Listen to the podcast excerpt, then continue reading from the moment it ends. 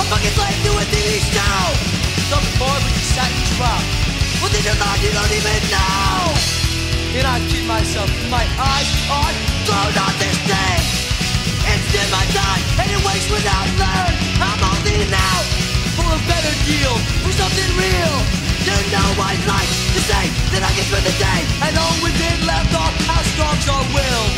Stand still I can't play with the see Than me. You try to look your best But you'll never rest Just, it won't make you happy.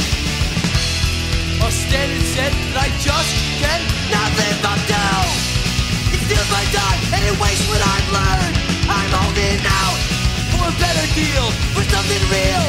You know I'd like to say that I can spend the day And all within left off how strong's our will. Still, still Our lives are led by TV, don't you know it's true? Instead of thinking we play donkey kong There's something wrong with that. We're made to think life's like a game show. So here we go again. The one who does the most. Is the one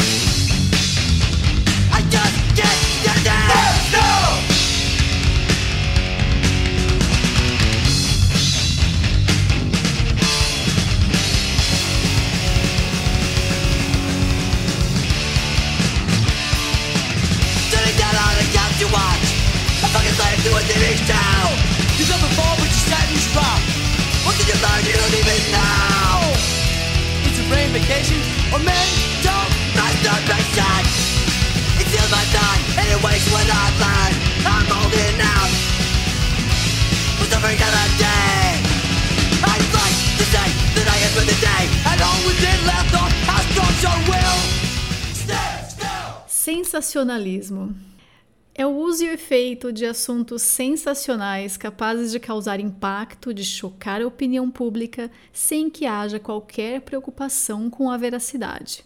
Algumas táticas sensacionalistas podem incluir apelação às emoções, controvérsias, omissão de fatos e informações, agir para obter atenção, informações triviais dos eventos às vezes são deturpadas e exageradas como importantes ou significativas.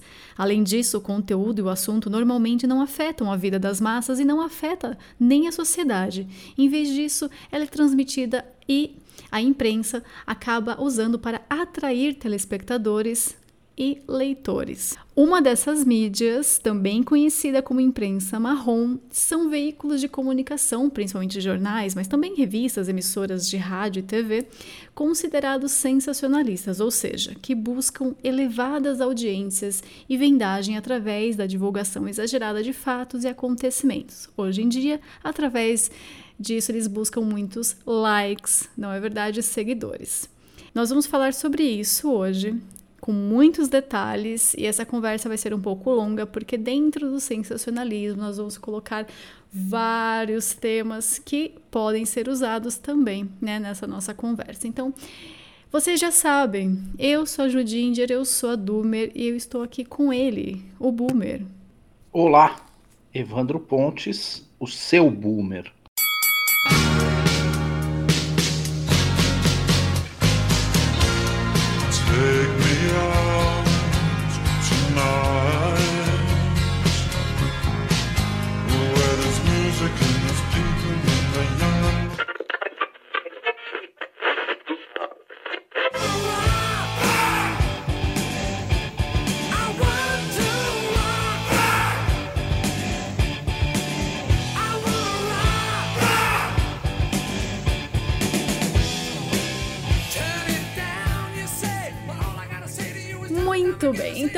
Vamos lá. Feita a nossa introdução, não é verdade? Vamos falar de sensacionalismo. Eu pensei em fazer algo bem sensacionalista para começar, mas olha, não quero. Eu acho que nem se eu forçar eu consigo ser sensacionalista e cara de pau desse jeito. Então acho que a gente já começa do jeito que nós somos mesmo, buscando a verdade, bonitinhos, limpinhos e cheirosos, né, Evandro? É, a descrição que você fez de sensacionalismo é a mesma descrição que a filosofia grega faz do sofista.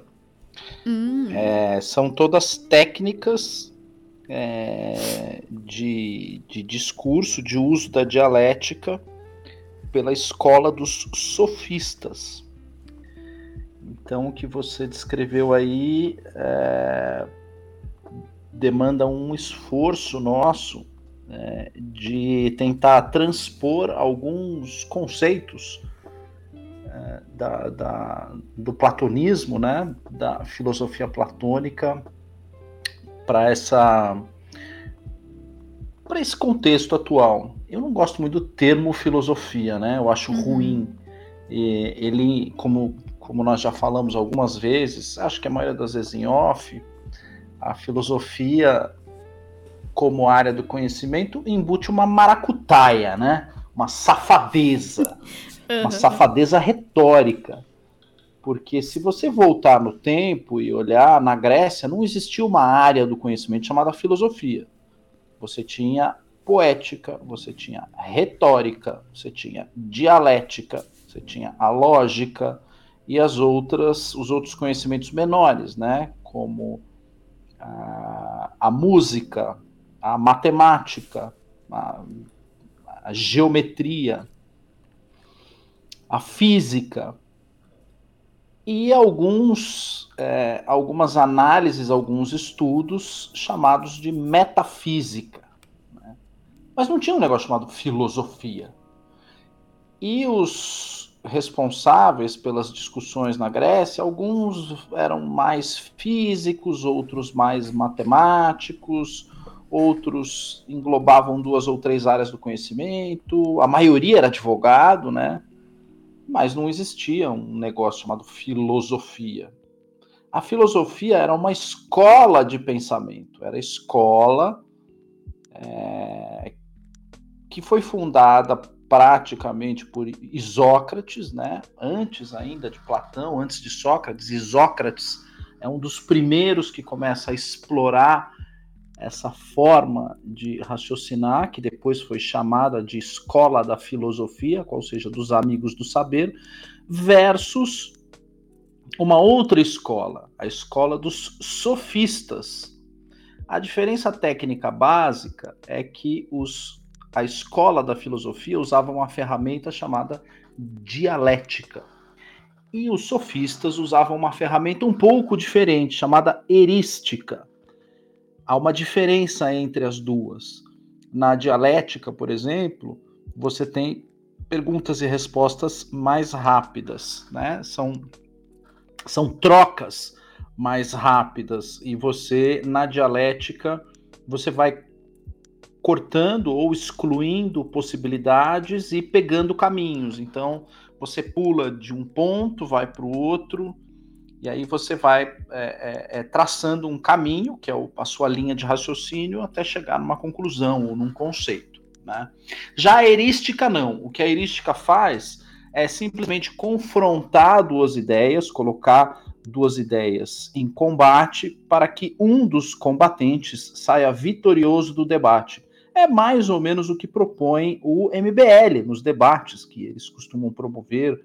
E aí, o que os mestres de erística, os mestres da, da escola sofística, Parmênides, é, é, Heráclito de Éfeso, Tales. O Titeto ele começa como um aluno integrante da escola dos sofistas e é, acaba migrando depois. Enfim, todos esses é, pensadores, o, o, o Anaxágoras, o Anaximandro de Lampsaco, eles são todos sofistas, são pensadores antigos que uh, Lísias, que era advogado, Demóstenes, que era advogado. Então o que, que os caras faziam? Eles entravam num debate e para eles pouco importa se eles estão falando a verdade, se não estão.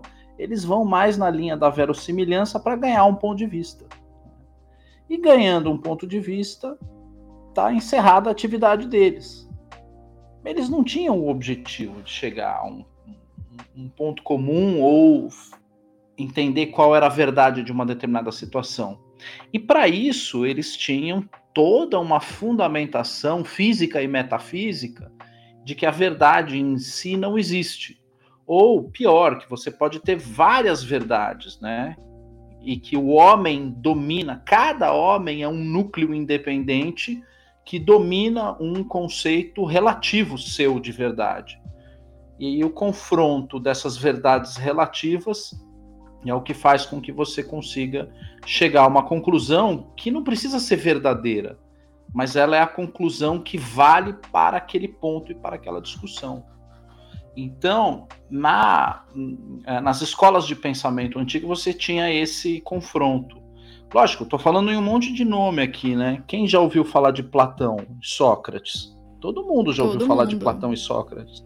Mas alguém já ouviu falar de Parmênides? De Anaximandro de Lampsaco? Não. Anaximandro, Anaximandro, Anaximandro de Lampsaco, eh, desculpa, Anaxímenes de Lampsaco. O Anaxímenes é um dos caras que escreveu eh, a, a chamada falsa retórica de Aristóteles, a retórica de Herênio. Ela é de Anaxímenes de, de, de Lampsaco. Anaximandro de, de, de Mileto é um outro. Esses caras são matemáticos, geômetras, mas a maioria são eh, retores, né? São hábeis em retórica. Então os caras eram contratados para defender pontos de vista, a maioria defender gente no tribunal mesmo, né? Mas Ninguém nunca voltando, ouviu falar desses caras. voltando para a origem do sensacionalismo, então, porque nós temos aqui é, justamente essa briga, né? Como eu mostrei lá no, no textinho, bem básico, bem de Wikipedia da vida Uhum. mesmo. é, o, o sensacionalismo ele pode ser encontrado em, de várias formas, né? Tanto escrita como é, audiovisual e tudo mais. E ele é usado justamente como você falou, bate muito com, com os sofistas, né? Ele tenta chamar a atenção ali Sim. e ele te desvia da verdade. Ele quer trazer, às vezes, o fato de coisas irrelevantes, mas que causam um maior impacto do que a verdade e o fato em si, tirando aquela objetividade do jornalismo, que é algo que eu quero falar também é, mais pra frente, depois que a gente desenvolver aqui. Então, o sensacionalismo ali é- é na sua origem, né, da, da palavra mesmo e do significado dela. É, não só como aquela descrição que eu passei. Então, o que seria esse sensacionalismo? Então, Ju, é, essa ideia toda aí de, de, de- de sensacionalismo, como você bem colocou, a palavra ela em si já é, designa exatamente qual é o propósito do sensacionalismo. O sensacionalismo é uma técnica é, de convencimento do seu público, da sua audiência, principalmente quando você está em, um, em um debate em que o público é muito grande, né? Então você tem uma plateia de mais de 200 pessoas, portanto você não tem o controle. Às vezes você não conhece todo mundo que está lá. Né? Se você está numa audiência menor, eu vou dar algumas experiências pessoais. Como quando você, por exemplo, vai defender uma tese de doutorado, você se dirige a uma banca de cinco professores. Então, o público para o qual você se volta para iniciar o seu debate é muito restrito. Então, se você usar sofisma ali numa, numa tese de doutorado, a chance de, de você se estrepar é de 100%. Porque o seu público é reduzido, você conhece os, os professores e sabe o que cada um pensa. Então, o debate em um, o debate acadêmico na defesa de uma tese de doutorado tem que ser algo muito cuidadoso. Você não pode usar erística ali, né? Pergunta de bate volta. Você precisa ser um pouquinho mais sofisticado. Aqueles famosos debates do, do, do Olavo também, né? Do Olavo com o Duguin, do Olavo com a Laor, são debates de um para um, né? Então você não tem um, um público para o qual você se dirige. Diferentemente, por exemplo, é, de situações em que você tem um público mais amplo. No- na Ágora, uma plateia de 200, 400 pessoas, mil pessoas. Então, quando você tem um público amplo desse e uma quantidade razoável de pessoas sobre as quais você não controla e porque você não conhece essas pessoas, você não sabe o que pensa cada um, os sofistas recomendam sempre que você apele no seu discurso para as sensações. Isso é o sensacionalismo. Então, você apela para o baixo ventre da pessoa, para chamar a atenção dela, ou convencê-la, ou mantê-la dentro, é, dentro do, do, do, do seu cercadinho de argumentos. Você não deixa a pessoa escapar, né? É, a gente deu alguns exemplos, é, a gente estava selecionando alguns exemplos para as pessoas poderem entender isso. e a gente se utilizou do, é, da causa LGBT, né? Então, o que, que acontece na, na causa LGBT? É, eles não vão revelar a, a integralidade dos problemas decorrentes da relação homossexual, né? Principalmente quando se trata de trans, esse tipo de coisa. Eles não vão te revelar isso. Então, o que, que eles fazem? Eles empacotam uma determinada situação ideal e apelativa. Então, um casal adotando crianças, crianças em, em uma condição de vida ali, crianças carentes, órfãs e etc. E aí é, é, feito um recorte de uma família doriana e etc. E eles mostram só um pedaço daquilo, né? Mas não apresentam todos os aspectos, todas as camadas e todas as dificuldades da relação como um todo. E não acabam não apresentando, obviamente, as dificuldades principais que indicam para uma, uma, uma abordagem em que, sem medo de, de, de usar as palavras da forma com que elas precisam ser usadas, você acaba, de certa forma, se convencendo que é uma situação ad aberrácio, né? Então você fala, isso, isso não é o, o comum, o normal, né? Isso foge tanto do normal que é uma aberração. Mas eu, eu, eu como eu faço para convencer as pessoas? Eu coloco uma camada de sensações e aí as pessoas acabam simpatizando com o pacote como um todo, desconhecendo todos os, os detalhes e desdobramentos do que envolve esse pacote como um todo e, e, e comprando o pacote inteiro meramente pelo que ela vê do lacinho que embrulha o pacote. Então a pessoa olha para o lacinho e fala, é um lacinho bonito. Mas dentro do pacote você tem a capivara ali dentro. Você fala, cara, é uma.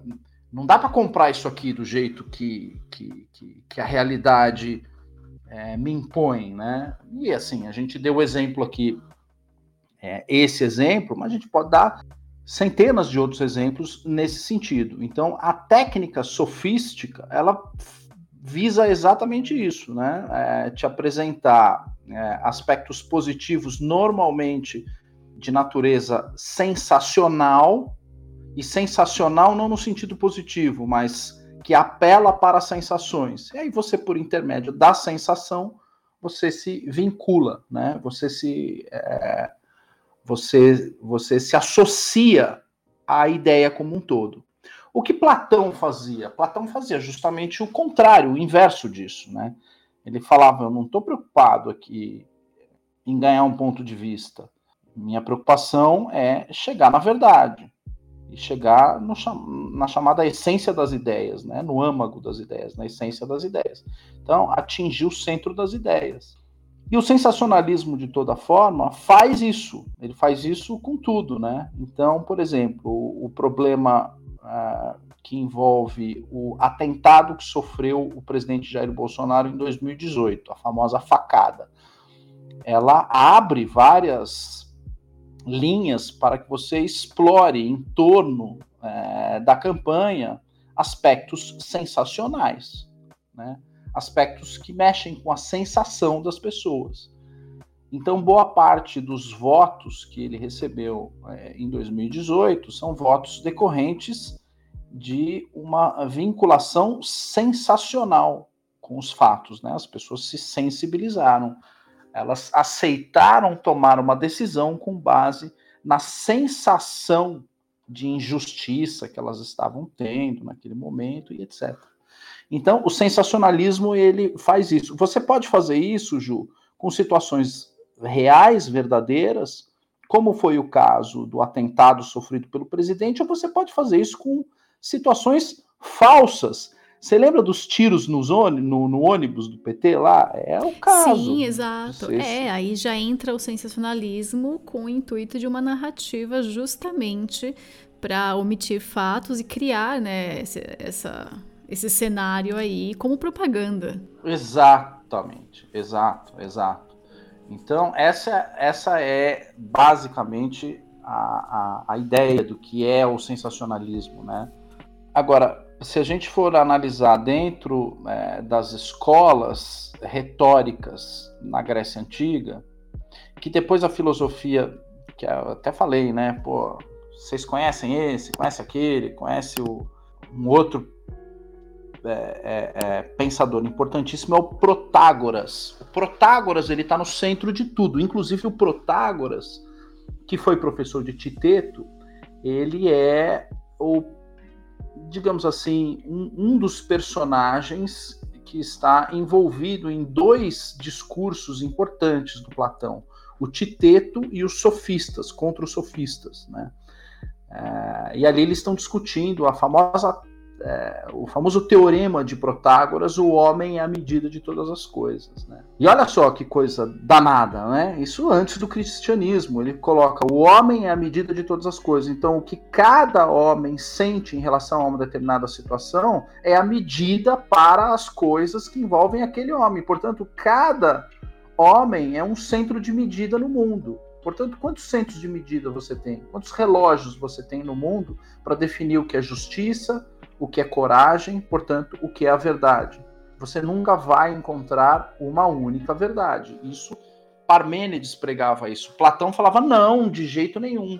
Tanto é, isso, desculpa, Protágoras pregava isso. Tanto é que no discurso Parmênides, que é um é, no, no, diálogo Parmênides, que na verdade é um discurso de Zenão de Eleia, é, em que está presente o Parmênides. Né? O Zenão de Eleia ele vai fazer um discurso na, na, na Ágora, na Grécia. O Zenão tinha em torno de 40 anos, o, o Parmênides tinha perto de 65 e o Sócrates tinha de 18 para 19. Platão não era nascido ainda. E esse discurso foi memorizado e depois contado para o Platão. O Platão é, é ele, ele, ele ouviu esse discurso, por intermédio de outras pessoas que participaram dessa situação e contaram isso para o Platão depois, quando o professor dele tinha de 18 para 19 anos, o Sócrates. Então o Sócrates foi lá ouvir um discurso do, do Zenão de Eleia e o Parmênides estava presente. Aí o Sócrates começa a fazer umas intervenções e o Zenão se dispõe a debater com Sócrates algumas questões. O Parmênides vai lá e vai defender o seu aluno. O Zenão era aluno dele. Quer dizer, um cara de 40 anos com seu professor de 65 enfrentando um, um zoomer, um zoomer de 19 anos, né? Aí o zoomer foi lá e falou: Não, peraí, isso aqui não faz sentido, isso aqui não faz sentido, isso aqui não faz sentido. E começou a atropelar os dois velhos. Mas começou a amassar os velhos. Aí o Parmênides falou assim: Deixa esse moleque comigo. E esse é o discurso que mostra o que é a escola sofística. Porque os discursos de Platão, você tem discursos com conclusão, como por exemplo a República, em que ele discute exaustivamente com Glauco várias questões, uma delas é o conceito de justiça, e ele chega a uma conclusão a respeito do conceito de justiça, e você tem aqueles discursos que são inconclusivos, né? que são os discursos aporéticos, que se chama tecnicamente de discurso aporético. E o que é o discurso aporético? O interlocutor do Sócrates é tão safado, tão sem vergonha, e ele vai enrolando, ele vai colocando coisas, ele vai colocando água no chope, água no chope. Chega uma hora que o Sócrates fala: não dá para beber isso aqui, porque você foi colocando tanta coisa, tanta coisa, tanta coisa, que a gente não consegue chegar a conclusão nenhuma. Você destruiu completamente o debate, né? É isso Sócrates interagindo com, com Parmênides, né? E um dos alunos do Parmênides, que é o chamado Aristóteles the Older, o velho Aristóteles. Não é o Aristóteles aluno, o famoso Aristóteles, tem um outro Aristóteles. O pessoal não conhece essas coisas, né? E aí você fica assim, pô, como eu nunca ouvi falar desses caras? Você nunca ouviu falar desses caras porque eles perderam. eles perderam. Ele simplesmente é. perdeu. O cara perdeu se, assim. Não tem busca e pintura para per é, perder. Se eu falar para vocês assim, vocês conhecem o Rickson Grace? Conheço. Agora me fala o nome de três caras que perderam pro Rickson. Você não lembra. Você não vai lembrar. O Rickson ganhou mais de 900 lutas na vida dele. E atropelou muita gente. Amassou muito cara. O Royce. Assim, eu sou do mundo da luta. Eu sei os caras que o Royce ganhou. Eu lembro do nome dos caras, né? O Ken Shamrock, o Dan Fry, esses caras, nomes que vocês não se lembram. né? Mas do Royce vocês se lembram. Por quê? Porque ele ganhou, ele ganhou a luta. É a mesma coisa que aconteceu com Platão, ele ganhou. E a coisa foi tão devastadora que a escola sofística desapareceu. Ela desapareceu na Grécia. E aquilo que era uma escola se tornou, é, foi dado o nome ao movimento como um todo. Então, aquilo que era uma escola, uma linha de pensamento chamado filosofia, amigos da sabedoria, virou uma área do conhecimento. Filosofia virou uma área do conhecimento. Você chega em Roma, a filosofia já era uma área do conhecimento. Porque não se discutia, não se fazia debate por intermédio do uso é, do sofisma. É assim, era uma falta gravíssima você sofismar em Roma. E aí os, a escola sofística ela desaparece é, da face da Terra por mais ou menos 500, 600 anos, né? Você vai ver aspectos da escola sofística entre os fariseus, dos quais vocês também não vão lembrar o nome, mas você vai lembrar o maior adversário dos fariseus, que foi simplesmente Cristo. Foi o maior adversário dos fariseus, né? Mas nome de fariseu vocês não vão lembrar nenhum. E aí, algum tempo depois, essas coisas começam a voltar, né? Aí volta por intermédio do arianismo, né? do bispo é, do bispoário, por intermédio do maniqueísmo. Então, são técnicas de se debater que sempre apelam para sensações, baixo ventre, discussões de menor é, comprometimento com a realidade. É, inclusive, você, sempre... você, você falar disso, né, do, do, do baixo ventre, tem uma da, né, nas leituras que eu estava fazendo, que coloca o sensacionalismo como uma forma de jornalismo para o, o, o povão, né? Então, é, na Grécia mesmo, eles colocavam lá como... O que tinha... não é verdade. Então, é exato. Você... E isso é... tá ali como se fosse que o povo, ele precisa do sensacionalismo para entender a notícia. Caso não tenha o sensacionalismo, ele não é capaz de compreendê-la. Pois é, pois é. Então, o que, que acontece? Os sofistas, eles apelavam para o sensacionalismo quando eles tinham uma plateia sobre a qual eles não tinham controle. Então, aí eles começavam a apelar para as emoções, para as sensações, etc.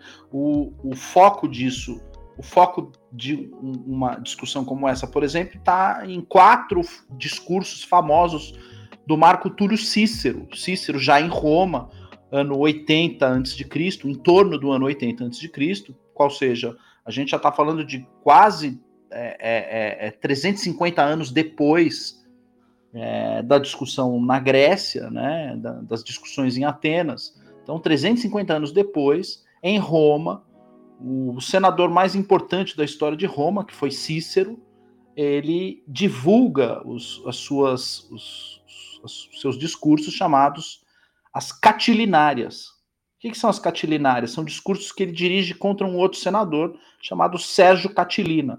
E o Sérgio Catilina é um cara que tenta recuperar o sofisma, apelar para as emoções, ele tenta dar um golpe, ele tenta é, desestabilizar, porque o sofista, o que, que ele faz? Ele tenta desestabilizar o adversário, ele tenta desestabilizar a plateia sob o ponto de vista emocional e fica com aquela cara de fla-flu, né? Com aquela cara de jogo de futebol. Você torce para um lado, torce para o outro. Mas em momento nenhum você vai se preocupar com a busca do que é verdadeiro, do que é verdade. Você não apela diretamente para fatos e circunstâncias. Você apela é... e nem para valores, né? Você não está preocupado com valores, com conceito de justiça, com conceito de sabedoria, de moderação. Você não está preocupado com isso. Você está preocupado em vencer um debate, convencer a outra pessoa de que o, o casamento homossexual, por exemplo, é uma coisa que vai fazer muito bem para a humanidade, porque vai gerar famílias é, é, harmônicas, bem organizadas, felizes, aquela família doriana do Zezinho com o Luizinho, né? Sendo que a experiência dessas, é, dessas uniões mostram o contrário, como a gente vê, por exemplo, de, de vários casos que a gente teve nos últimos anos de meninos, né, que são mutilados por é, mães é, lésbicas e etc. Então, você fala, o aspecto negativo ele é escondido, né? Ele é jogado para baixo e você não utiliza um exemplo real, né? Você cria um exemplo fictício e aí vem aquele lance da propaganda. Então, o que, que você precisa fazer? Você precisa da novela, você precisa de um documentário floreando um pouquinho mais uma determinada situação, e a gente cai naquele negócio daquele documentário que você adora citar como exemplo da Vila das Flores, né? Você lembra? Ilha das Flores. Ilha das Flores. Exato, é esse foi um sensacionalismo audiovisual que emplacou uma narrativa ali para lucro do próprio diretor, né? E trouxe uma pecha muito pesada e, e, uma, uma visão muito negativa do que era aquele lugar e as pessoas depois por anos ficaram sofrendo por causa desse sensacionalismo. Mas aí isso entra é, nessa parte que eu já quero puxar para a gente aproveitar, né? Que aqui o podcast sempre dura horas, então, como a gente já passou de meia hora aqui de podcast, eu quero aproveitar para entrar, porque não dá para falar de sensacionalismo se a gente não for falar do jornalismo, não dá para falar de jornalismo se não for fazer uma descrição do que é o jornalismo e o que é, é a questão de objetividade no jornalismo, o que é notícia, o que é opinião, o que é, é, é como eles falam, né? Tipo, o bias, que é você ter ali uma.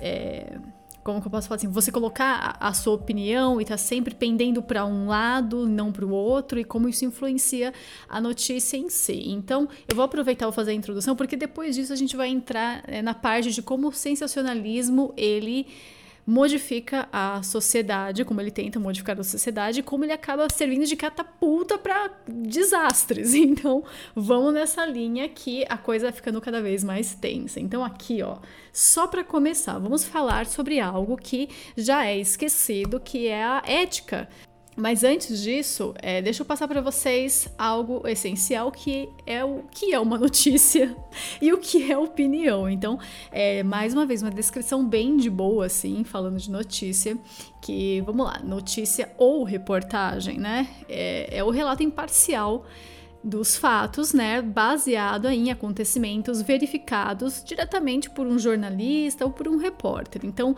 o repórter, o jornalista, ele vai incluir diferentes pontos de vista sobre o mesmo tema e ele não pode colocar a própria opinião no texto. Então, as informações têm que ser comprovadas, são recortadas ali, né, com incidências objetivas, mais uma vez falando, com fontes oficiais e com diferentes pontos de vista. Então ele vai juntar tudo aquilo e montar a matéria dele.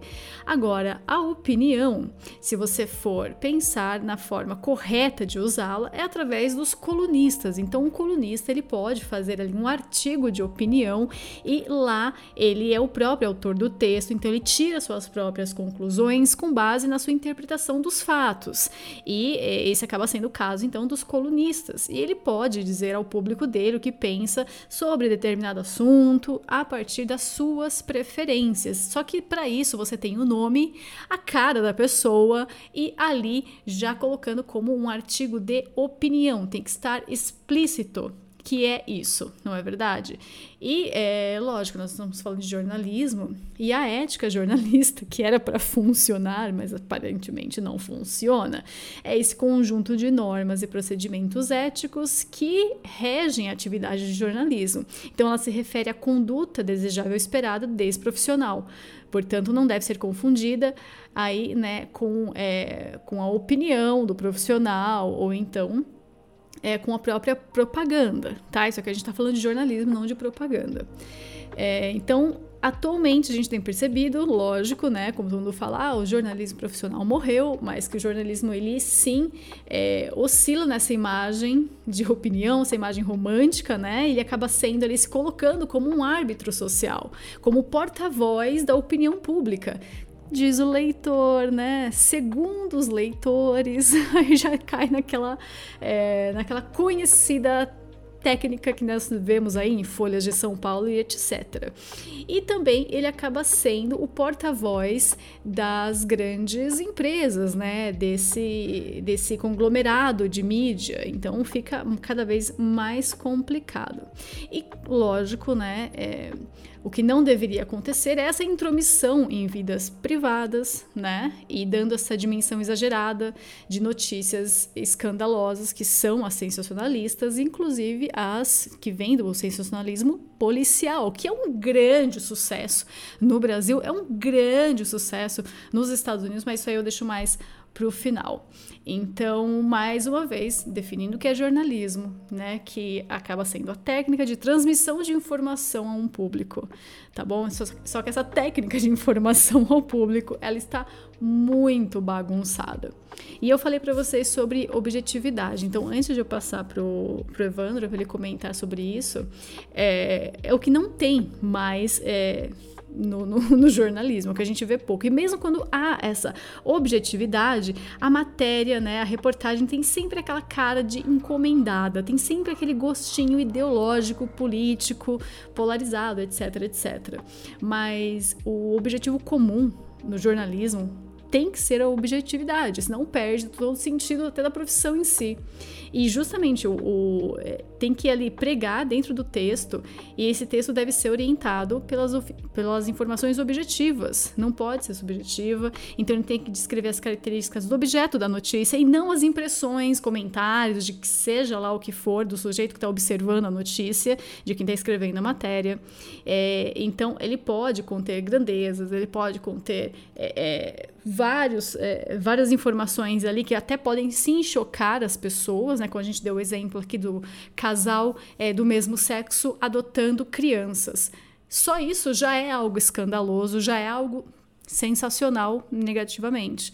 Mas quando você coloca isso, junta fatos objetivos a uma notícia objetiva, você está produzindo um conteúdo que tem ali a veracidade do que está acontecendo. Você não está floreando, você não está aumentando, diminuindo, você simplesmente está descrevendo o fato.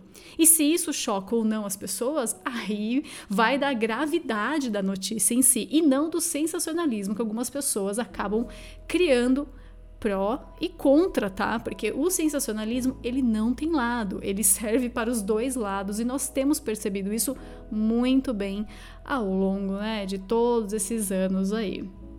Então, é, nós percebemos que é, essa objetividade ela foi substituída por práticas aí consideradas até proibidas dentro do jornalismo, que eles fazem o lance é, da narrativa da opinião como é, editorial. Então, a coluna lá, que deveria ser do, do, do colunista, para ele passar a opinião, vai para a capa principal, ganha corpo de matéria jornalística e é passada para frente.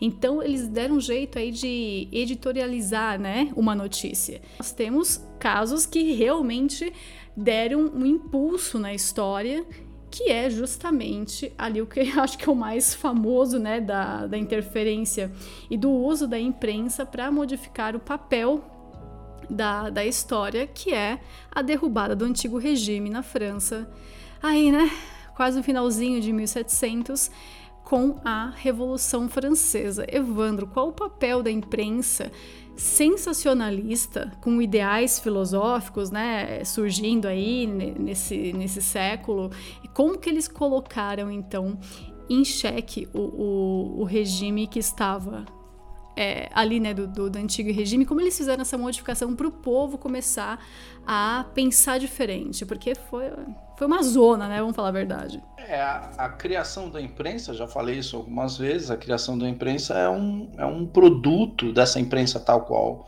nós conhecemos hoje, é um produto do iluminismo, né, então, essa ideia da liberdade de imprensa e etc., ela nasce um pouquinho antes, ela nasce na Inglaterra, é, logo após a Revolução Gloriosa, no período de restauração, e já se começa a dis discutir a liberdade é, da circulação de ideias e pensamentos e etc. Isso aconteceu de é, maneira, é, digamos assim, é, pioneira na Inglaterra, porque a Inglaterra se anglicizou. Né? A Inglaterra teve uma revolução protestante é, em que eles assumiram um, um, uma igreja de Estado cujo chefe da igreja é o próprio monarca, infundiram dentro do Estado, na época, todas, todos os ideais é, liberais e iluministas. Então, toda essa horda de pensadores do iluminismo inglês vai um pouquinho depois de Hobbes, e, e aí, enfim, depois de Hobbes, você ainda teve o polêmico Newton, né? E aí, depois da, da, da era de Newton, começam a surgir os pensadores ingleses que vão de Locke até mais ou menos Stuart Mill, né? É, passando por Adam Smith e etc.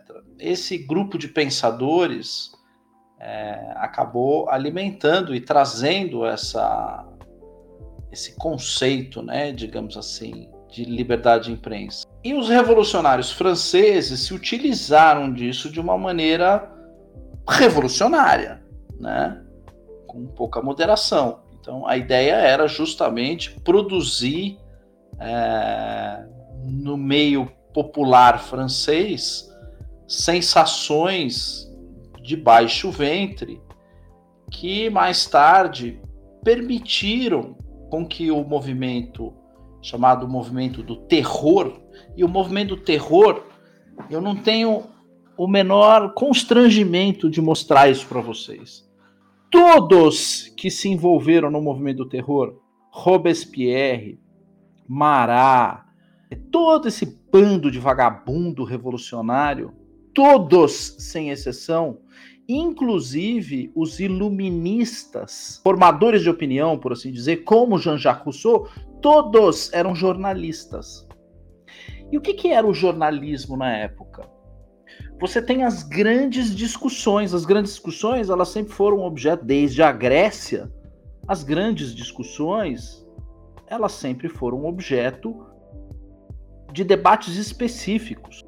Né? Você tinha a chamada elite intelectual que se envolvia na produção dos chamados textos. Em grego é logos. Então você produz aquele, aquele, aquele lugar de debate por escrito, logos, e você faz o logos circular. Com o cristianismo, o conceito de logos assume uma outra dimensão. Mas de toda forma, qual que é a ideia do logos? O logos ele tem que transmitir o quê? Essa é uma outra discussão que Platão teve com Parmênides, Sócrates teve com Parmênides. Parmênides dizia: "O logos, o discurso, ele se destina meramente a divulgar um, um troço chamado doxa. Doxa. O que, que é doxa em grego? Opinião. Opinião, um ponto de vista. O homem é a medida de todas as coisas. Portanto, o homem ele vai usar do logos da palavra para apresentar a sua medida para todas as coisas, que pode não ser a medida do outro. Então, a primeira coisa que o Parmênides faz para contrapor Platão é tentar colocar o doxa acima do pragma. O que, que é o pragma? Que é da onde vem a palavra pragmática. Pragma é uma ocorrência, é um fato. E em cima desse fato eu vou desdobrar, eu vou fazer, eu vou transcender e chegar em conceitos mais elevados.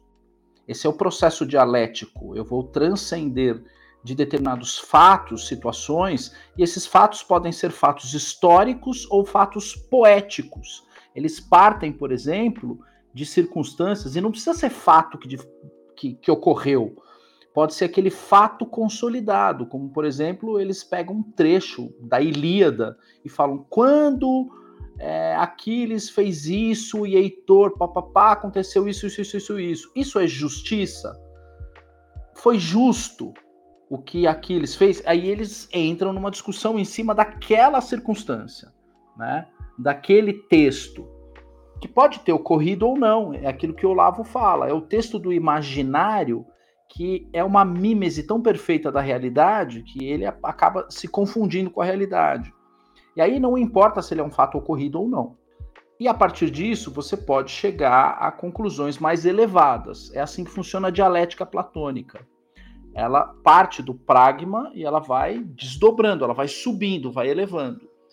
Já na erística, o Parmênides, ele fala: não, eu não preciso de um fato, eu não preciso discutir fatos. Eu posso ter uma opinião genérica sobre alguma coisa, um doxa, e esse doxa eu posso aplicar para vários outros fatos da vida. Eu aplico diretamente. É uma operação inversa. Deu para perceber o que, que, ele faz? E aí o que, que acontece? Como o Sócrates era muito novo, ele não percebeu o que o Parmênides fez. O Parmênides simplesmente, acho que dá para dizer no podcast, né? O Parmênides simplesmente uhum. fodeu com a discussão. O cara fodeu a discussão. E aí, aí caiu a ficha pro Sócrates. Fala, pô, mas aí isso, porra, Aí o Parmênides fala: Você entendeu o que eu estou fazendo? Eu estou impedindo você de ganhar a discussão, eu estou impedindo você de revelar uma verdade. Porque para mim o que importa é eu ter razão. Só que eu preciso fazer primeiro com que o público acredite que a verdade é relativa e que o que eu estou colocando aqui também é válido, embora eu possa fazer uma meia mentirinha aqui. Entendeu? É isso que ele faz. Então ele se utiliza dessa, desse, desse jogo e ele polui. O Parmênides ele não tem o menor constrangimento de cair em contradição. Não tem, ele faz isso várias vezes, ele cai em contradição. Por quê? Ele quer gerar o caos. Ele quer gerar uma baderna de raciocínio impedir pela baderna que você chegue a uma conclusão. É exatamente o que acontece ao final do debate entre Olavo e Alaor. O que, que o Alaor faz? Ele lança a mão de um doxa e ele coloca areia na discussão. Então o que, que ele faz? Ele literalmente ele chuta o balde na discussão. Ele chama o Olavo de louco. Aí o Olavo fica puto, entendeu? Ele fala: não, isso aqui é uma loucura e tal. O senhor precisa se tratar e tal, tal, tal. Porque ali ele já não tinha mais para onde correr. O Alaor não tinha para onde correr naquele debate. Então ele lança a mão de um doxa, de uma opinião sobre uma determinada situação e se afasta dos fatos e é, joga areia na situação. E a discussão Olavo-Alaor é uma discussão aporética. Você não chega a uma conclusão final a respeito do que de fato é o marxismo. Porque o Alaor não se permite acompanhar o raciocínio que o Olavo está fazendo. Quando ele percebe que ele está tomando uma fechada, o Alaor fala: como é que eu saio daqui? Eu vou ter que apelar para o emotivo. Então ele faz sensacionalismo. É o que acaba ocorrendo naquele debate. Leiam lá o debate entre Alaor e Olavo e comparem com o Parmênides. Vocês vão entender o que eu estou falando. Então, Ju, o que, que acontece? Essas coisas elas eram utilizadas para se discutir grandes temas. Qual é a sacada da Revolução Francesa? Pô, eu posso pegar essa mesma técnica para discutir pequenos temas. Ah, choveu e aí o nível do Sena subiu e várias pessoas sofreram uma enchente e essa enchente deixou pessoas desabrigadas. Para quem não mora perto do Sena, qual a relevância dessa informação? Para o cara que está na Provence, qual que é a relevância disso? Nenhuma.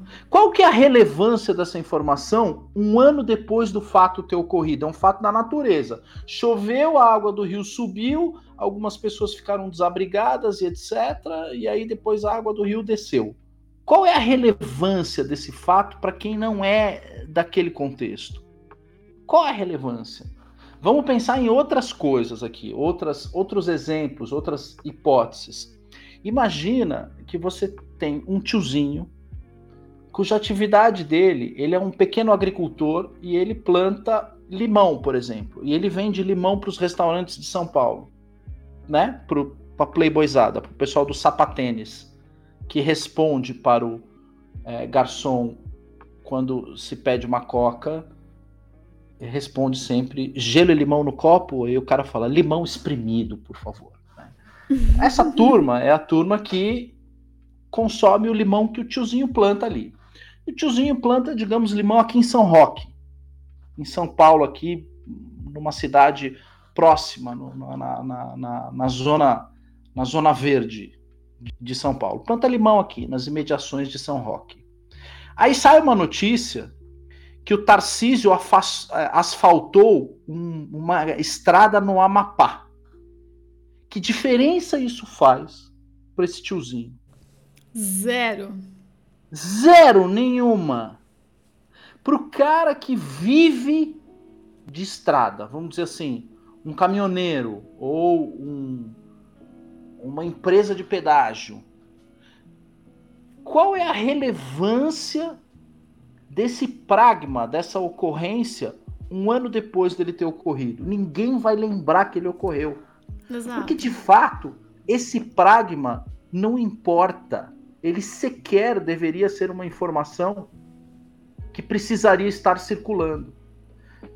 E uma coisa é você circular uma informação fora do campo para onde ela desperta interesse, só que você atrela isso a uma outra finalidade. Né? Você atrela isso a uma questão eleitoral, por exemplo. Quem inventou isso foi a Revolução Francesa. Foi a Revolução Francesa que inventou. Eu vou pegar pequenos fatos, pequenas situações que vão mexer com o emocional do povo, e esse emocional eu vou utilizar essa semana ou na semana seguinte. Aí eu já preciso de um outro fato. Aí eu já preciso de outro. Mas eu preciso manter a emoção desse grupo que me acompanha, digamos assim, motorizada, com o motor aquecido. Né? É o famoso a casa caiu para o Renan. Né? É assim, eu preciso manter esse grupo emocionalmente, sensitivamente atrelado, viciado nessa nesse meu feed de pequenos fatos que é, geram pequenas emoções de baixo ventre e que a pessoa vai ao longo do tempo mantendo uma decisão.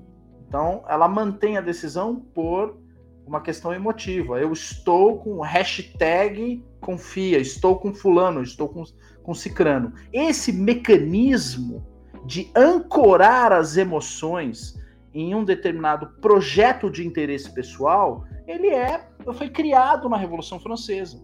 E sem sem a revolução, sem, sem a imprensa tal qual nós a conhecemos hoje, porque ela nasce com a Revolução Francesa. Antes você não tinha imprensa. Por que você não tem imprensa?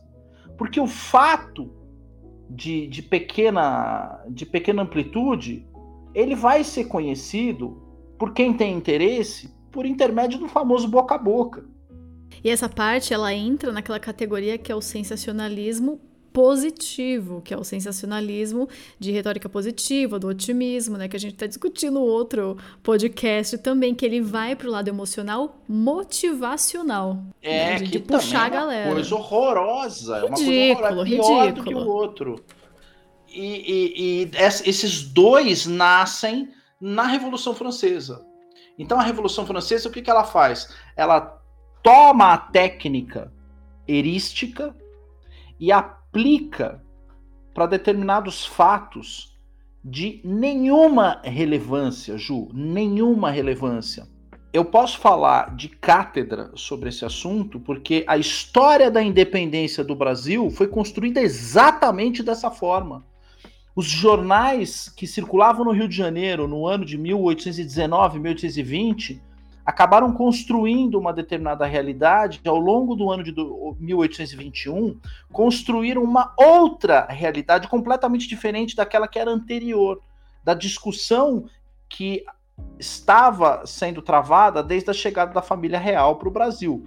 Começa-se uma discussão em 1808 e ela vai até 1820 e você está discutindo é, determinados temas e essas discussões elas ocorrem no convento de Santo Antônio. São discussões elevadas sobre Estado, liberdade, valores. E aí você tem a criação em 1820 para o ano de 1821 de uma imprensa completamente sensacionalista e 100% maçônica. Não foi em 1821 que a censura foi derrubada e aí liberou geral para a imprensa? Não, você não teve uma censura. Assim, a gente tem que tentar entender essa situação uhum. sob o ponto de vista da circunstância de fato. Não existe a criação de um, de um mecanismo em que o cara pega e você tem lá fulano que produz não, um jornalzinho, não, falando, não, que ele tem que disso. mandar o texto com antecedência. O que acabou tendo nesse período foi um investimento em gráficas, em partes Exato. gráficos. Eu estou colocando aqui na, na, na, limitação, né? Na limitação do que estava saindo. É, era uma limitação física, porque você tinha uma limitação do parque gráfico. Aí, uhum. a partir de um determinado momento, as pessoas que tinham dinheiro resolveram investir nesse assunto, porque perceberam que esse assunto foi fundamental na Revolução Francesa e poderia ser fundamental para a consolidação do liberalismo no Brasil. A família real em si não tem necessidade nenhuma de ter uma imprensa para anunciar as coisas que ela tem a dizer ou não tem a dizer. Porque o que, que acontece? O antigo regime, ele, a informação e o conteúdo das coisas que precisam ser discutidas, o que é de baixa importância, você sequer registra isso. Isso circula livremente na sociedade sem a necessidade de você ter uma mídia, um intermediário, um burguês que intermedia o fluxo dessa informação. O fenômeno das redes sociais no Brasil em 2018 foi uma repetição do que acontecia, acontecia no antigo regime. Até alguém ir lá e falar: não, vamos tomar conta da rede social e trazê-la para dentro do conceito de mídia. Precisa alguém intermediar isso. Por isso que quando o pessoal fala de censurar a rede social no Brasil, eu cago e ando. Tanto faz. Ela já está controlada. Ela já está controlada pelo próprio empresário. Ela está controlada pelos departamentos de compliance, ela está controlada pela estrutura liberal empresarial que foi construída é, é, para colocar um cara no meio do caminho. As agências de, de, de fact-check, etc., são intermediários entre o produtor da informação e o receptor da informação. Imagina que antigamente você não tinha celular e você também não tinha. É, né? Óbvio, 1800 e pouco você não tinha essas coisas, mas você tinha Twitter. você tinha o conceito de Twitter, de você fazer uma pequena piada e você colocar e escrever essa pequena piada num papelzinho e grudar num poste na praça pública. E as pessoas chegarem e lerem aquela piada no poste e dar risada.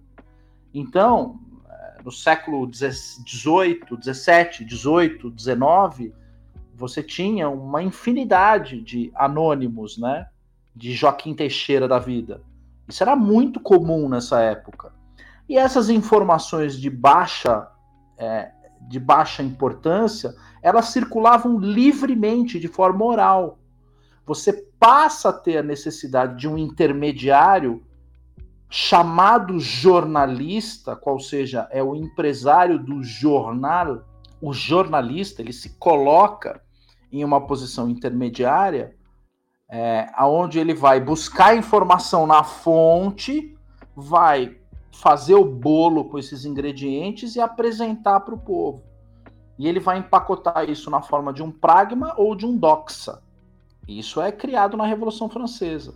Só que como é que ele empacota isso? Ele usa a técnica que havia morrido dos sofistas. Né?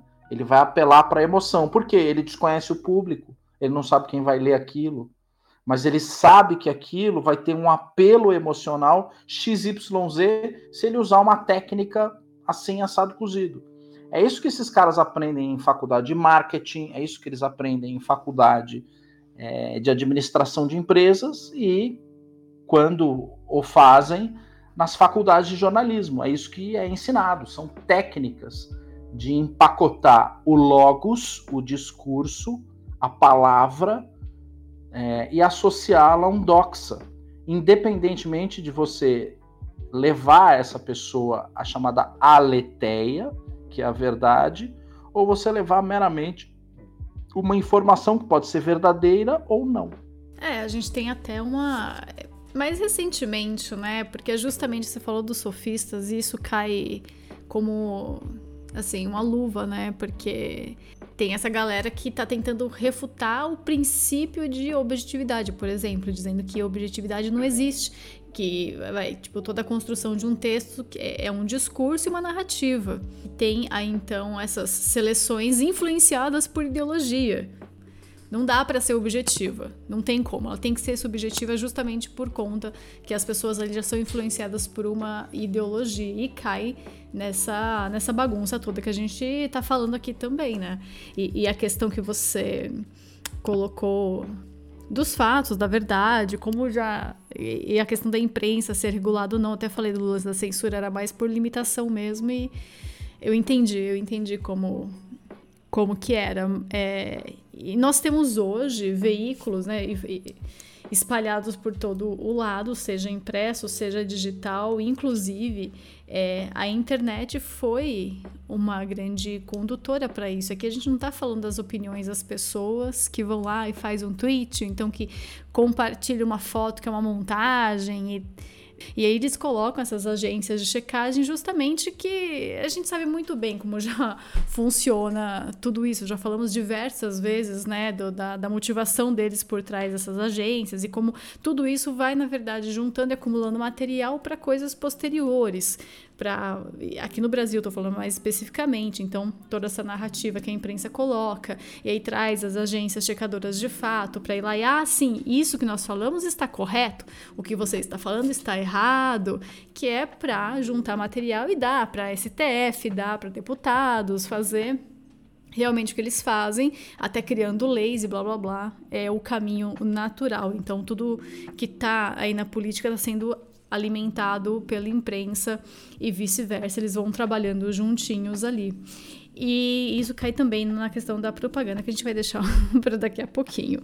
Eu estou falando bastante do jornalismo justamente porque é o assunto do dia, é o sensacionalismo cara, não tem como. As pessoas não estão confiando mais na mídia. A gente sempre vê as matérias sobre isso em todos os lugares, né? Elas não confiam mais na mídia, mas elas ainda acabam dependendo daquela mídia porque o cara ele tá viciado, ele não consegue deixar de ver notícias. Então ele precisa, né, como vocês falam, ele fica dando F5 no antagonista, ele precisa deixar a televisão ligada na CNN o tempo todo. Só que é humanamente impossível você noticiar tudo o que está acontecendo no mundo.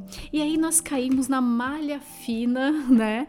Ali naquele filtro da imprensa, que justamente é, é o que motiva os caras a escolherem uma notícia é como ela vai influenciar as pessoas e como ela vai chocar as pessoas. Então eu tenho duas notícias, qualquer uma, né? Vamos supor, a gente tem dois acidentes, um acidente de um cara de bike que caiu lá e se estrepou inteiro, e temos um acidente de um ônibus que estava levando aí uma torcida de futebol e o cara encontrou um monte de explosivo lá dentro do ônibus e, né, fogos de artifício, blá blá blá. Lógico que ele vai noticiar o negócio do ônibus, porque vai atingir mais pessoas. Nós tivemos aí o caso, né?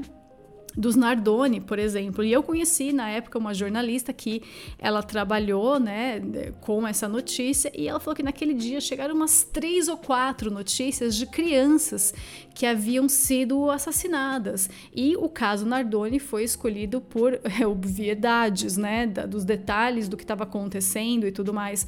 Então, é, tem essas seleção prévia do que vai sair né, na imprensa e o que pode chocar mais as pessoas e o que pode durar mais. Então, meu, o caso Nardoni foi explorado por uma semana inteira. Nós tivemos diversos casos aí que foram explorados meu, com sensacionalismo do mais podre possível, por dias e dias e dias. Aquilo traz muito dinheiro, aquilo traz muita audiência. E como eu falei, não tem lado. É tanto esquerda como direita, não, não interessa. Nessas horas aqui, o que conta, na verdade, hoje em dia são os views, antes era a, a audiência, né? E nós vimos também como, apesar do pessoal estar tá todo, ah, estamos na internet, estamos no Twitter, estamos no Zap Zap, eles ainda continuam na velha imprensa. Então o cara ainda tá assistindo o Datena, o cara ainda tá assistindo, é, se não é o Datena, é o outro lá, que eu esqueci o nome, Siqueira Júnior. Se não é o Siqueira Júnior, cara, tem vários nomes aqui, deixa eu até pegar, eu tinha separado aqui. Ó, nós temos é, de exemplo, no, o Brasil principalmente é maravilhoso para isso, né? Primeiro Impacto, Alerta Nacional, Cidade Alerta, Brasil Urgente e vai, vai, vai, que cai no sensacionalismo policial, né, que são desses casos aí, e pega a pessoa justamente pelo choque, pelo emocional, pela gravidade da situação e puxa você falando: imagine se fosse o seu filho que estivesse saindo da rua naquele dia e foi assaltado e levou um tiro na cabeça. Não é verdade, minha senhora? Não é verdade? Eles ficam puxando para isso. E o Brasil tem que mudar, nós temos que fazer alguma coisa, porque olha como tá o Brasil, olha a situação, todo mundo sendo morto, assaltado na rua, blá blá. Em que ele poderia simplesmente ter dado notícia e falado, ó, uma pessoa foi baleada, né, enquanto fazia o trajeto para a faculdade, né, tal, tal, tal, assalto a uma armada, tal, tal, tal. pronto, ele poderia muito bem em dois minutos passar a notícia e daí a pessoa ia tirar a conclusão se realmente está muito violento, se é um caso isolado ou não, que ela ouviu mais vezes essa notícia. E outra coisa que eles fazem também é a repetição. Então você pode deixar ele ligado no, na, na, Globo News, na CNN, ao longo do dia tem uma repetição das notícias, das mesmas notícias, né? Nós estamos passando aí é, enquanto gravamos esse podcast ainda, estamos em 2022 e ainda estão falando de Covid, então nós temos essa exaustão da notícia também. Isso estressa, deixa todo mundo depressivo, deixa todo mundo cansado, deixa todo mundo aí é, é, a flor da pele, né? Porque você tem essa insistência na mesma notícia, na mesma notícia, eles vão empurrando aquilo, né? Vai te, meu, é, consumindo. E as pessoas realmente estão viciadas, e justamente por estarem viciadas, eles continuam fornecendo mais informações, porque não pode fechar essa fábrica de jeito nenhum. E hoje em dia nós temos aí o que? Temos o YouTube, com aqueles youtubers sempre falando a mesma coisa, do, como o Evandro já citou aqui, do bomba, é, acabou de acontecer, urgente, e isso prende a pessoa e tem também a turminha do motivacional, que vai sempre falar que venceu, que sempre vai acontecer uma coisa melhor no dia seguinte, e você fica ali mais uma vez preso no sensacionalismo. E agora, Evandro, eu quero. 7 de setembro de 2022 vai ser gigante.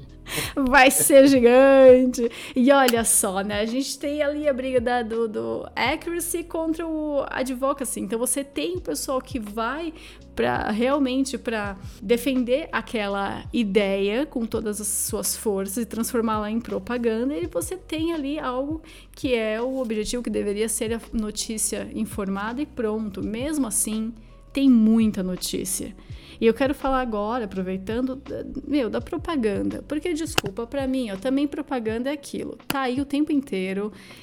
É o que se tornou, é o que tem, é panfletagem, é propaganda, é o pessoal tentando controlar o seu pensamento, o que você deve fazer, em quem você deve votar, o que você deve achar de tal assunto. Não dá tempo de você contemplar a notícia, né? Você ouve uma notícia ou lê, vai para casa e pensa naquilo. Não dá tempo. Você tem que dar uma resposta agora, você tem que ter uma opinião agora e chegar numa conclusão a partir do momento que você ouve aquela notícia. Então, é, vamos fazer um link agora com a, a, minha última fala. O tiozinho do limão, do sítio de limão em São Roque, ou aquele tiozinho, pai do meu amigo, inclusive, que tinha um sítio de pêssego Itapetininga, Apiaí, região aqui no interior de São Paulo, e o cara plantava pêssego. Aí você ia discutir com o tiozinho, falava, ah, não sei o que, Cabo Daciolo. Ele olhava e falava, quem é Cabo Daciolo?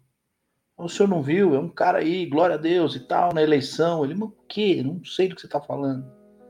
Então, quer dizer, é uma informação completamente desnecessária para o para o, para o bom resultado dos seus pêssegos. que é desnecessária, né? Então, a gente precisa escalonar o conceito de pragma, qual seja, fatos, ocorrências, que são ocorrências necessárias, cuja divulgação, a transmissão, a circulação daquela ocorrência é necessária, em relação àquela que é meramente útil, ela não é necessária, mas aquela informação vai trazer um benefício é, de alguma forma, né? Então, vou te dar um exemplo. Esse mesmo tiozinho que planta pêssego em Itapetininga, para ele é importante saber se os juros subiram ou desceram, como está o mercado de juros. É importante no sentido de útil, porque provavelmente ele deve ter uma linha no banco para poder comprar os insumos e girar lá o, o agronegócio dele. Então, essa é uma informação que pode ser útil, mas ela muda a saúde do pêssego diretamente? Não. Indiretamente, talvez ele vá precisar comprar um adubo mais barato, alguma coisa do gênero, mas ela não tem um impacto direto na situação. Mas é algo que pode fazer a diferença no, no médio para longo prazo. Então, esse é um fato útil. Pode ser que seja uma informação que ele vá tirar algum proveito dela. E você tem o fato sensacional. Ele não é necessário, nem é útil, mas ele entretém. Esse é um outro conceito que o Platão usa em relação ao doxa. Ele fala: peraí, uma discussão de opiniões é uma discussão que não visa a descoberta da verdade. Ela visa a, a, um, a, um, a um jogo, e ele usa a palavra em grego mesmo de jogo, entretenimento. Ele fala: então há debates, por exemplo, de sofistas em que eles entretêm, eles divertem, eles são divertidos, ou eles causam emoções que eu preciso gastar essas emoções. É como filme de terror. Tem gente que não gosta de sentir medo, tem gente que gosta de ver filme de terror, porque a, a, a pessoa tem aquela emoção contida, ela precisa gastar aquilo, então ela vai ver filme de terror. Para gastar aquela emoção, é, é, aquele ansieso que a pessoa tem contido. Normalmente, as pessoas que gostam de filme de terror tem muito ansieso. Porque a pessoa hum. tem aquilo lá, tem uma reserva de ansieso gigante. Então, Confirmado. o que ela vai fazer? Ela gasta aquilo vendo filme de terror, ou filme de suspense, ou gasta aquilo vendo Squid Game, Round 6. Porque a pessoa tem ansieso, ela vai e gasta naquilo. Quem não tem ansieso, tipo eu, eu sou boomer, eu não tenho ansieso. Eu gosto de jogar jogo de furtividade eu sou capaz de ficar atrás de uma trincheira num, num, num, jogo de PS4 15 minutos, esperando a hora perfeita para dar o tiro no meu oponente. Impossível, impossível. Granada, tiro e bomba, tudo junto. Entre por ansieso, essa tua geração doomer, joga na loucura, já vai dar tiro e tal. Se morrer, recomeça. Eu não gosto de morrer, me incomoda. Eu gosto de fazer o jogo certinho e não errar, preciso. Então eu não tenho ansieso. Logo, eu cago para filme de terror. Hum, cara, não é, eu não vou atrás disso, não é um negócio que, enfim. It doesn't ring the bell para mim. Aqui nós temos uma questão geracional importante no Doomer versus Boomer. Chegamos. O Boomer é o Boomer, ele vai se envolver com o fato sensacional, vamos pensar, fato necessário, fato útil e fato sensacional. A gente já está discutindo aqui o fato sensacional, que é inútil e desnecessário. Entretanto, ele apela para determinadas emoções e joga a pessoa para uma esquadra, ou para uma quadra, ou para um ambiente, um cerco fechadinho de entretenimento. E nesse cerco do entretenimento, a pessoa precisa ter a sua sensação atendida. Você não vai pegar o Doomer com uma notícia muito depresso. Se você ficar muito depresso com o cara falando só de morte de Covid, morte de Covid, morte de Covid, o cara trava a roda, ele abandona, ele troca de canal. Então o que, que você dá para ele? Vacina. Você dá notícia de vacina, que a vacinação já está em tantos por cento, e que tal, e agora? Aí você enfia um pouquinho a cabeça dele na privada, para ele se sufocar, e depois tira. E como é que você tira? Ah, você tem a Omicron, que é a nova, não sei o que, do Covid, nova versão, papapá, papapá, papapá. A pessoa fala, ai meu Deus, agora fudeu, vai todo mundo morrer. Aí no minuto seguinte você fala, mais a vacina da Pfizer, tá, tá, tá, papá. Aí, ah, que legal! E o cara começa a ir atrás, ele vai consumir essa, essa notícia para alimentar o seu baixo ventre, com sensações que dizem respeito a, a esse aspecto hiperotimista do boomer. Não, vai dar tudo certo, tá legal, estamos no caminho correto, vai, confia, hashtag SHA34D, blá, blim, blá, blum. Isso, tanto o boomer, pior ainda que ele é o baby boomer, esse é pior ainda, né? Ele vai nesse sentido de vai dar tudo certo, estamos no caminho certo, Brasil, país do futuro, é o Cristo Redentor decolando, né? Já você precisa. Puta imagem escrota. É, é, já você precisa alimentar a outra parcela, que é a da tua geração, do Doomer, com a notícia negativa. Então você joga o sensacionalismo de putz, tantas mortes, é o Cristo Redentor caindo, o, o avião perdendo força e caindo. Então, então você fica mas... jogando com essas duas coisas o tempo inteiro para atender os seus diversos públicos. Então, esse universo do sensacional o Platão já dizia, Sócrates já dizia, no ano 400 antes de Cristo. O cara já dizia, isso é entretenimento, isso não é busca da verdade. Completamente correto, é impressionante como os caras falam uma coisa dessa e a gente usa isso na nos dias atuais com internet, coisa que não passava nem pela cabeça de ninguém naquele tempo. E é o que eu sempre falo, não tem novidade. São é, são as mesmas motivações, os mesmos objetivos, a mesma coisa, só que com ferramentas diferentes. O que muda é se é de plástico ou de vidro. O resto, meu amigo, é a mesma coisa. Isso, é a mesma coisa desde lá, desde Platão, Bíblia, etc. Não muda nada. Uma coisa importante que o Platão fala é o seguinte: toda opinião tende ao sensacional não existe opinião isenta. Não existe. Imparcialidade. Fala, pô, mas você tá com a sua foto. Jornalista, não, estou sendo imparcial. Aí você entra no perfil é, profissional dele tem uma foto lá de Lula livre, por exemplo. Você fala, não. Então. Você não é imparcial. Pois é, porque ele fala, eu como já foi dito, numa estratégia absolutamente cretina e esdrúxula em CPI, da pessoa falar: Essa é minha opinião, eu tenho direito a uma opinião. Não, não tem. A sua opinião ela pode ser controlada. Esse negócio de liberdade de opinião é uma falácia.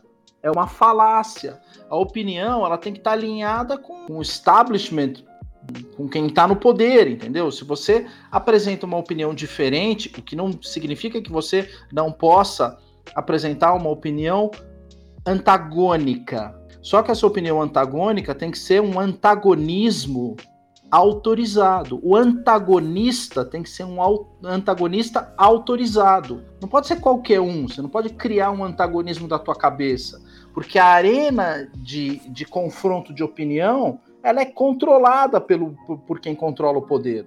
Então não adianta você chegar e falar, não, eu quero entrar nesse grupo e dar a minha opinião, porque a Constituição me garante. Mas não vai. Maluco. Não, não vai. Você não entendeu porra nenhuma. Você não entendeu nada. Volta lá para Grécia, começa de lá. Voltando. Toda opinião tende ao sensacional. Só que a provocação de determinadas sensações é um controle político. É o grupo que está no poder ou o establishment que vai determinar quais, tipo de quais são os tipos de sensação que você pode provocar no público como um todo. Não é toda a sensação. Portanto, não é todo sensacionalismo. Você tem alguns que são permitidos, outros que não são permitidos. Então, esse controle das opiniões para que se possa controlar determinadas sensações isso existe desde sempre. Então, o que, que as pessoas precisam fazer? Se eximir de emitir opinião. Não me interessa a sua opinião. Ninguém liga. Ninguém quer saber a sua opinião. Então, seja jornalista ou não jornalista, as pessoas deveriam, de certa forma, manter as suas opiniões restritas ao seu âmbito fecal, ao seu banheiro, Emita a sua opinião dentro do seu banheiro, embaixo do seu chuveiro. Fora disso, não interessa. Então, voltando, a, quando a gente fala de fato necessário, fato útil e fato sensacional, o fato sensacional ele pode necessariamente, às vezes, ele embute uma opinião, ou às vezes é um fato que é inútil e desnecessário, mas ele, do jeito que ele é montado, ele provoca determinadas sensações. Você sabe qual é a parte do jornal, até quando existia o jornal impresso, eu me lembro muito bem, tive clientes que eram empresas de, de, de jornalismo e todos eles falavam assim: sabe qual é o caderno mais lido? E isso me falavam donos de jornais nos anos 80, anos 80 não, mas nos anos 90 eu já eu já estava advogando. Mas nos anos 90 eles falavam, sabe o que é que move esse jornal? Por que, que as pessoas compram o meu jornal? para ler, sabe que caderno? Eles compram o jornal, jogam fora todos para ler única e exclusivamente aquele caderno. Sabe qual? Bom, é, eu tenho aqui uns chutes. Pode chutar? Pode. Bom, primeiro, sendo uma pessoa assim mais racional adulta, eu diria que é a parte de opinião da, das, dos colunistas. Pensando. Não, esse era o primeiro jogado fora. Esse é o primeiro jogado fora? Bom, pra mim, eu começo pelo, fi pelo primeiro, final. Eu vou lá na palavra cruzada e nas tirinhas. Também não. Não, A então maioria da população, e a gente tá falando de mais de 50% da população, tá? E aí, quando a gente fala de mais de 50% da população, é, o recorte que era feito antigamente, os caras falavam, olha, a maioria dos leitores de- dos, dos jornais impressos nos anos, dos anos 50 até os anos 90 eram homens. Uhum. Ler jornal era coisa de homem. Ah, então é esporte. Ler jornal. Exato. Eu, eu não sei se na tua geração de Doomer, é, quando você fazia aqueles trabalhinhos de Dia dos Pais, o Dia dos Pais era sempre re- representado por um chinelo, um cachimbo e um jornal. E eu não entendia por que o cachimbo. Eu falava, meu pai não fuma, não sei por que cachimbo. Os caras, Meu não, pai bem, só então eu não fumava cachimbo. derby. Então, mas a imagem do pai não é a imagem daquele homem lendo jornal? Exato, exato. É, nas duas gerações foi isso. Então, porque o jornal e, e- e- e- e o público que consome jornal era um público eminentemente masculino. Nessa nova era do feminismo, gaysismo e etc., isso mudou completamente. Então, não Uhum. sei mais como é hoje. Mas até os anos 90, o que mais dava lucro para os caras, e os caras falavam: ó, como 80% dos nossos leitores são homens, mais de 50% vai direto no caderno de esportes, Ju. Ah, a hora que eu pensei olha como como é homem, eu respondi certo. Quando tava pensando como Olha mulher. como é que funciona o jornalismo esportivo. Eles lidam com fatos. Fato direto, questões Resultado inquestionáveis. de jogo. Resultado de um jogo. Quem entra, quem sai. Quem entra ou quem sai. E ele te descreve na notícia como foi o jogo. Em algum momento você vai ter alguma polêmica dentro daquele jogo. O famoso pênalti não marcado, se foi falta ou não foi falta, se aquele cartão vermelho foi bem aplicado ou não foi bem aplicado. E aquilo se torna o núcleo, por exemplo, das famosas mesas redondas Uhum. né? Que as pessoas ficam lá horas vendo Chico Lang, Datena, na época era o Datena, Datena era de mesa redonda, né? Milton Neves discutindo se escalou bem, se não escalou, deveria entrar com dois zagueiros, com três, etc. Aí você tá na opinião. Uhum. Mas essas são opiniões que são eminentemente sensacionais todas, e são fatos que são descritos como inúteis, desnecessários e verdadeiros, porém sensacionais. É o ápice do jornalismo revolucionário, o jornalismo esportivo.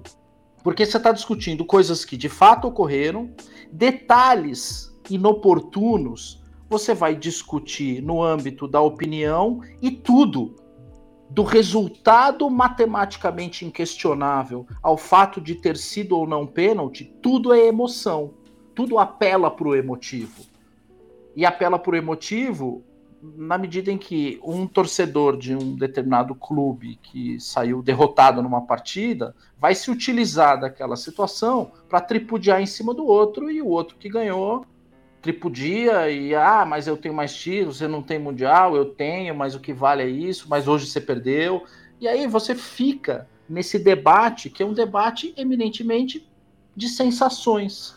Você falou aqui da questão temporal, né? Da, da questão ali da, do frescor da notícia, né? O que, que uma enchente vai ser útil daqui a um ano? A notícia de uma enchente que aconteceu no ano passado vai ser útil, né? Não, não tem essa utilidade. E justamente o caráter principal da notícia é ela ser atual. Então, algo que aconteceu na parte da manhã às vezes na parte da tarde ela já não é tão relevante, né? O fato ali já não é tão relevante assim.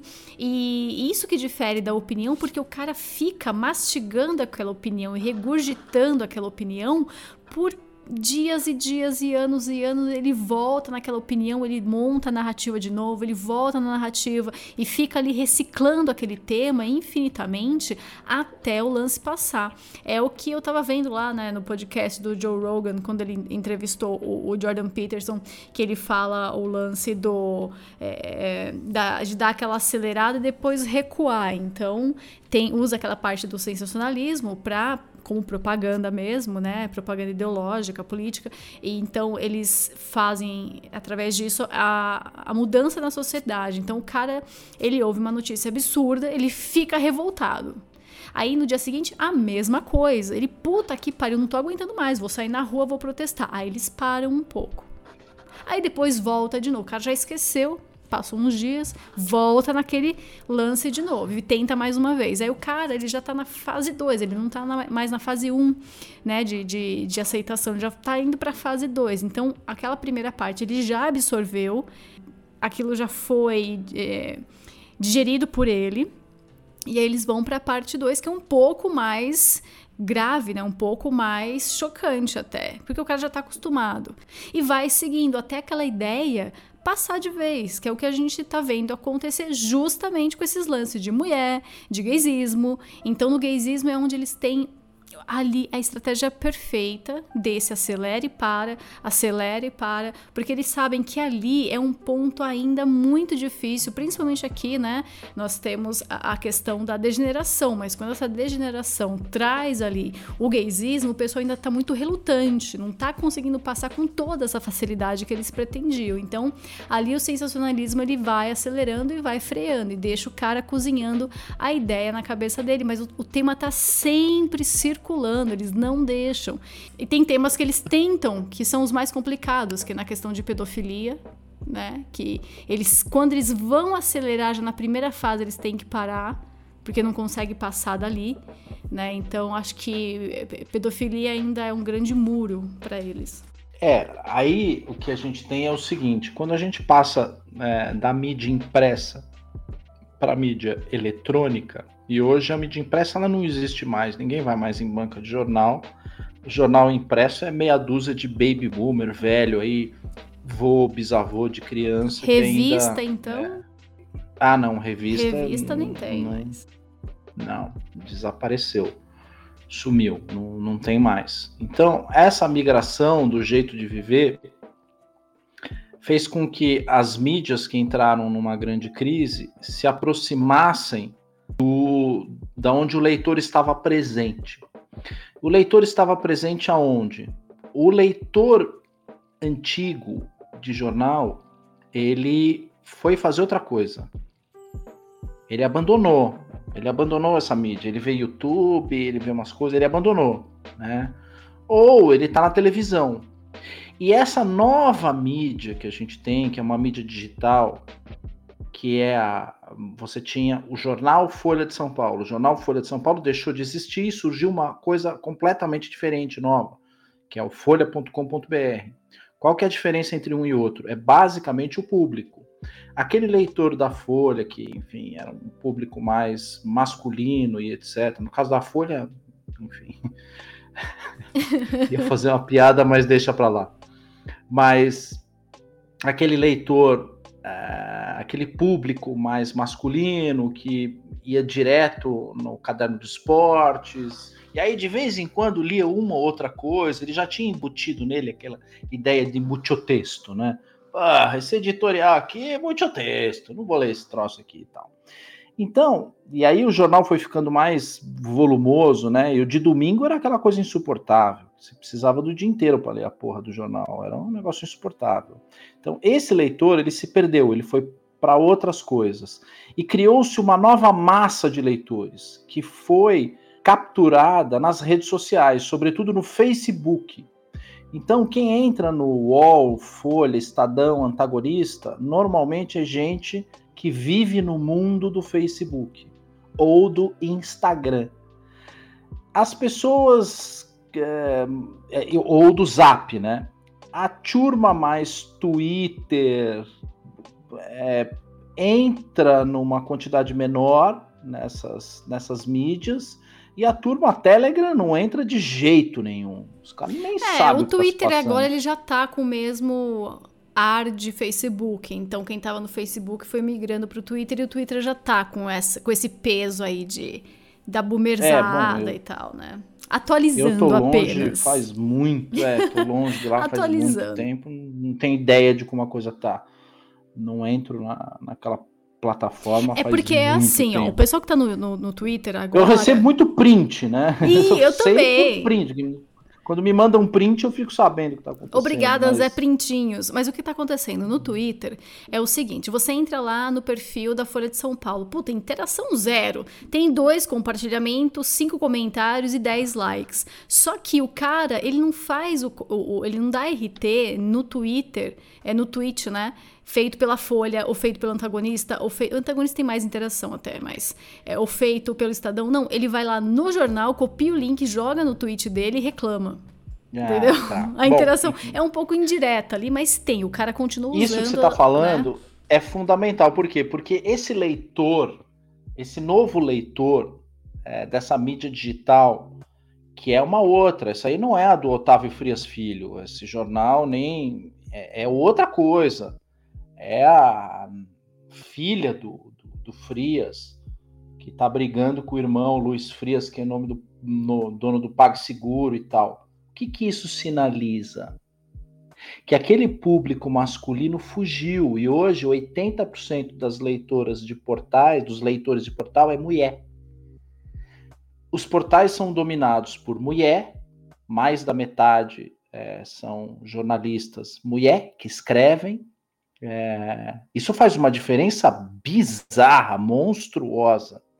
né? Então você tem do lado de lá do balcão uma quantidade enorme é, de mulher, sendo que até os anos 80, anos 90, redação de jornal era um local eminentemente masculino, parecia obra de, de prédio, né? Aquele monte de peão.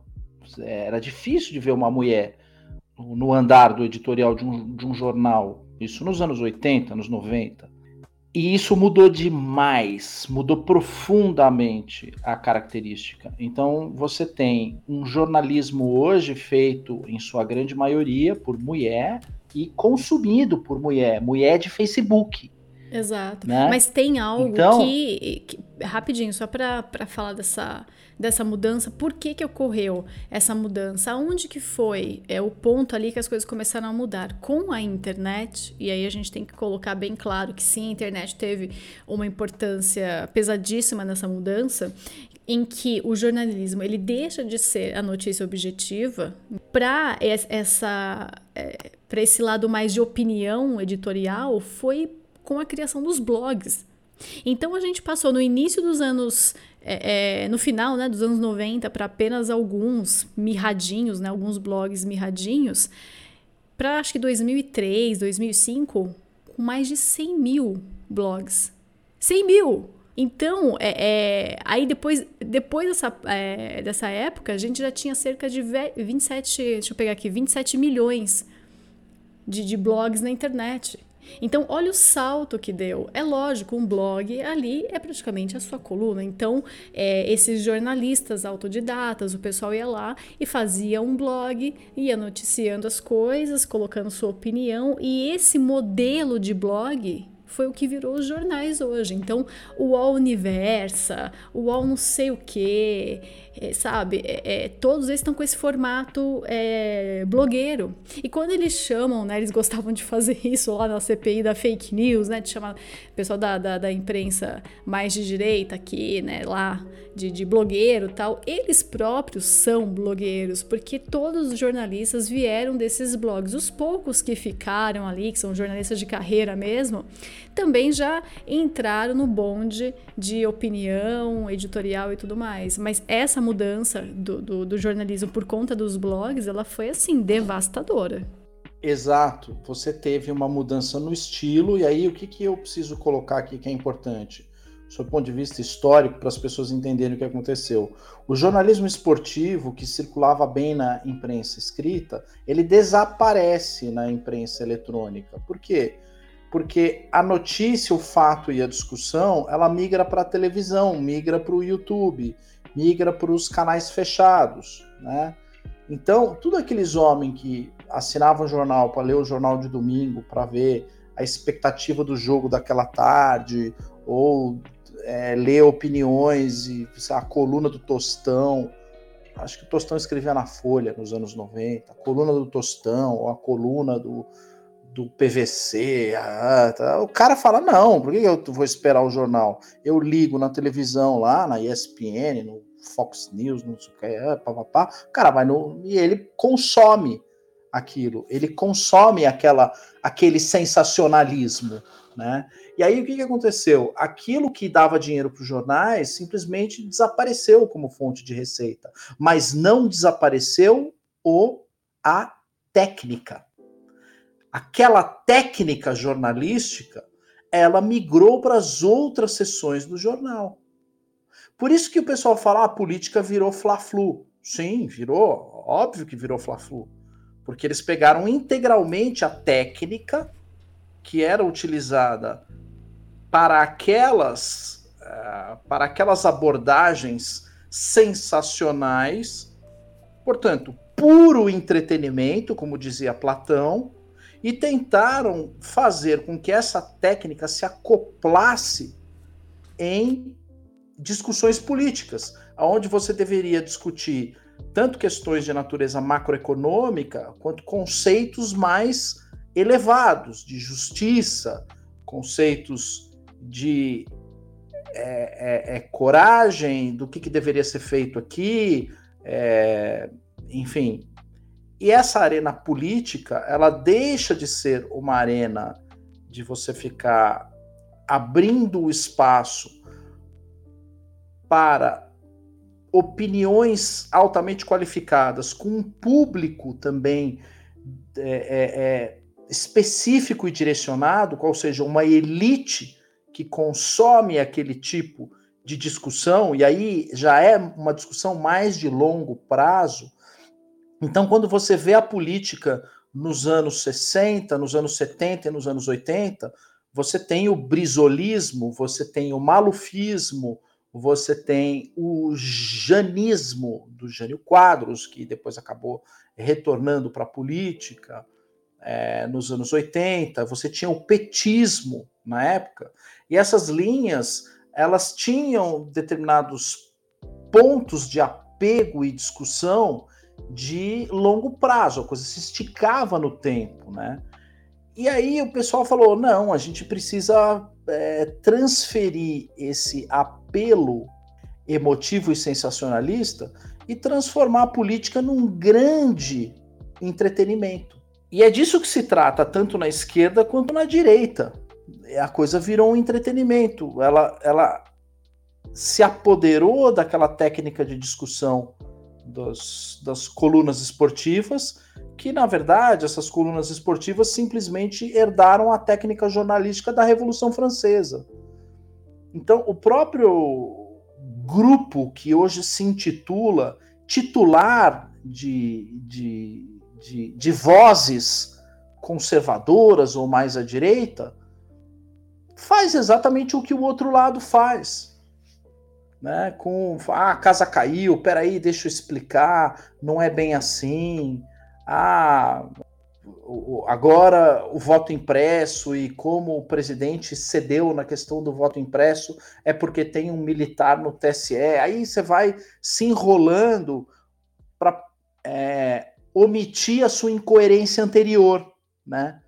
Que é o que um sofista faz. Ele cai em contradição, porque ele joga uma incoerência, mas ele procura apagar o fato anterior com o qual ele está se contradizendo agora, né? Então ele reforma o fato anterior para diminuir a, o, a sua incoerência.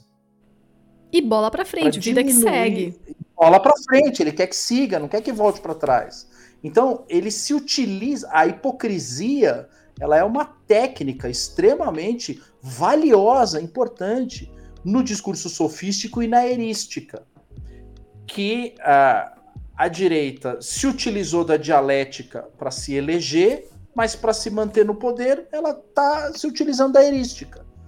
Né? E ela se rebaixa à mesma condição dos demais, que é aquele tal negócio. Ai, isso não está bom para o seu conservadorômetro. Ai, você, você é muito puro. Não é que eu sou puro. Eu sou platonista, aristotélico. Eu sou da linha filosófica essas pessoas que são de uma outra linha não me interessa o que elas estão discutindo. Eu não quero saber, eu quero essas pessoas longe de mim. Né? E aí você vê a imprensa 100% tomada é, da técnica das sensações, do sensacionalismo. Ah, para, para, para, para, para, para, para aí, para aí, para esse negócio.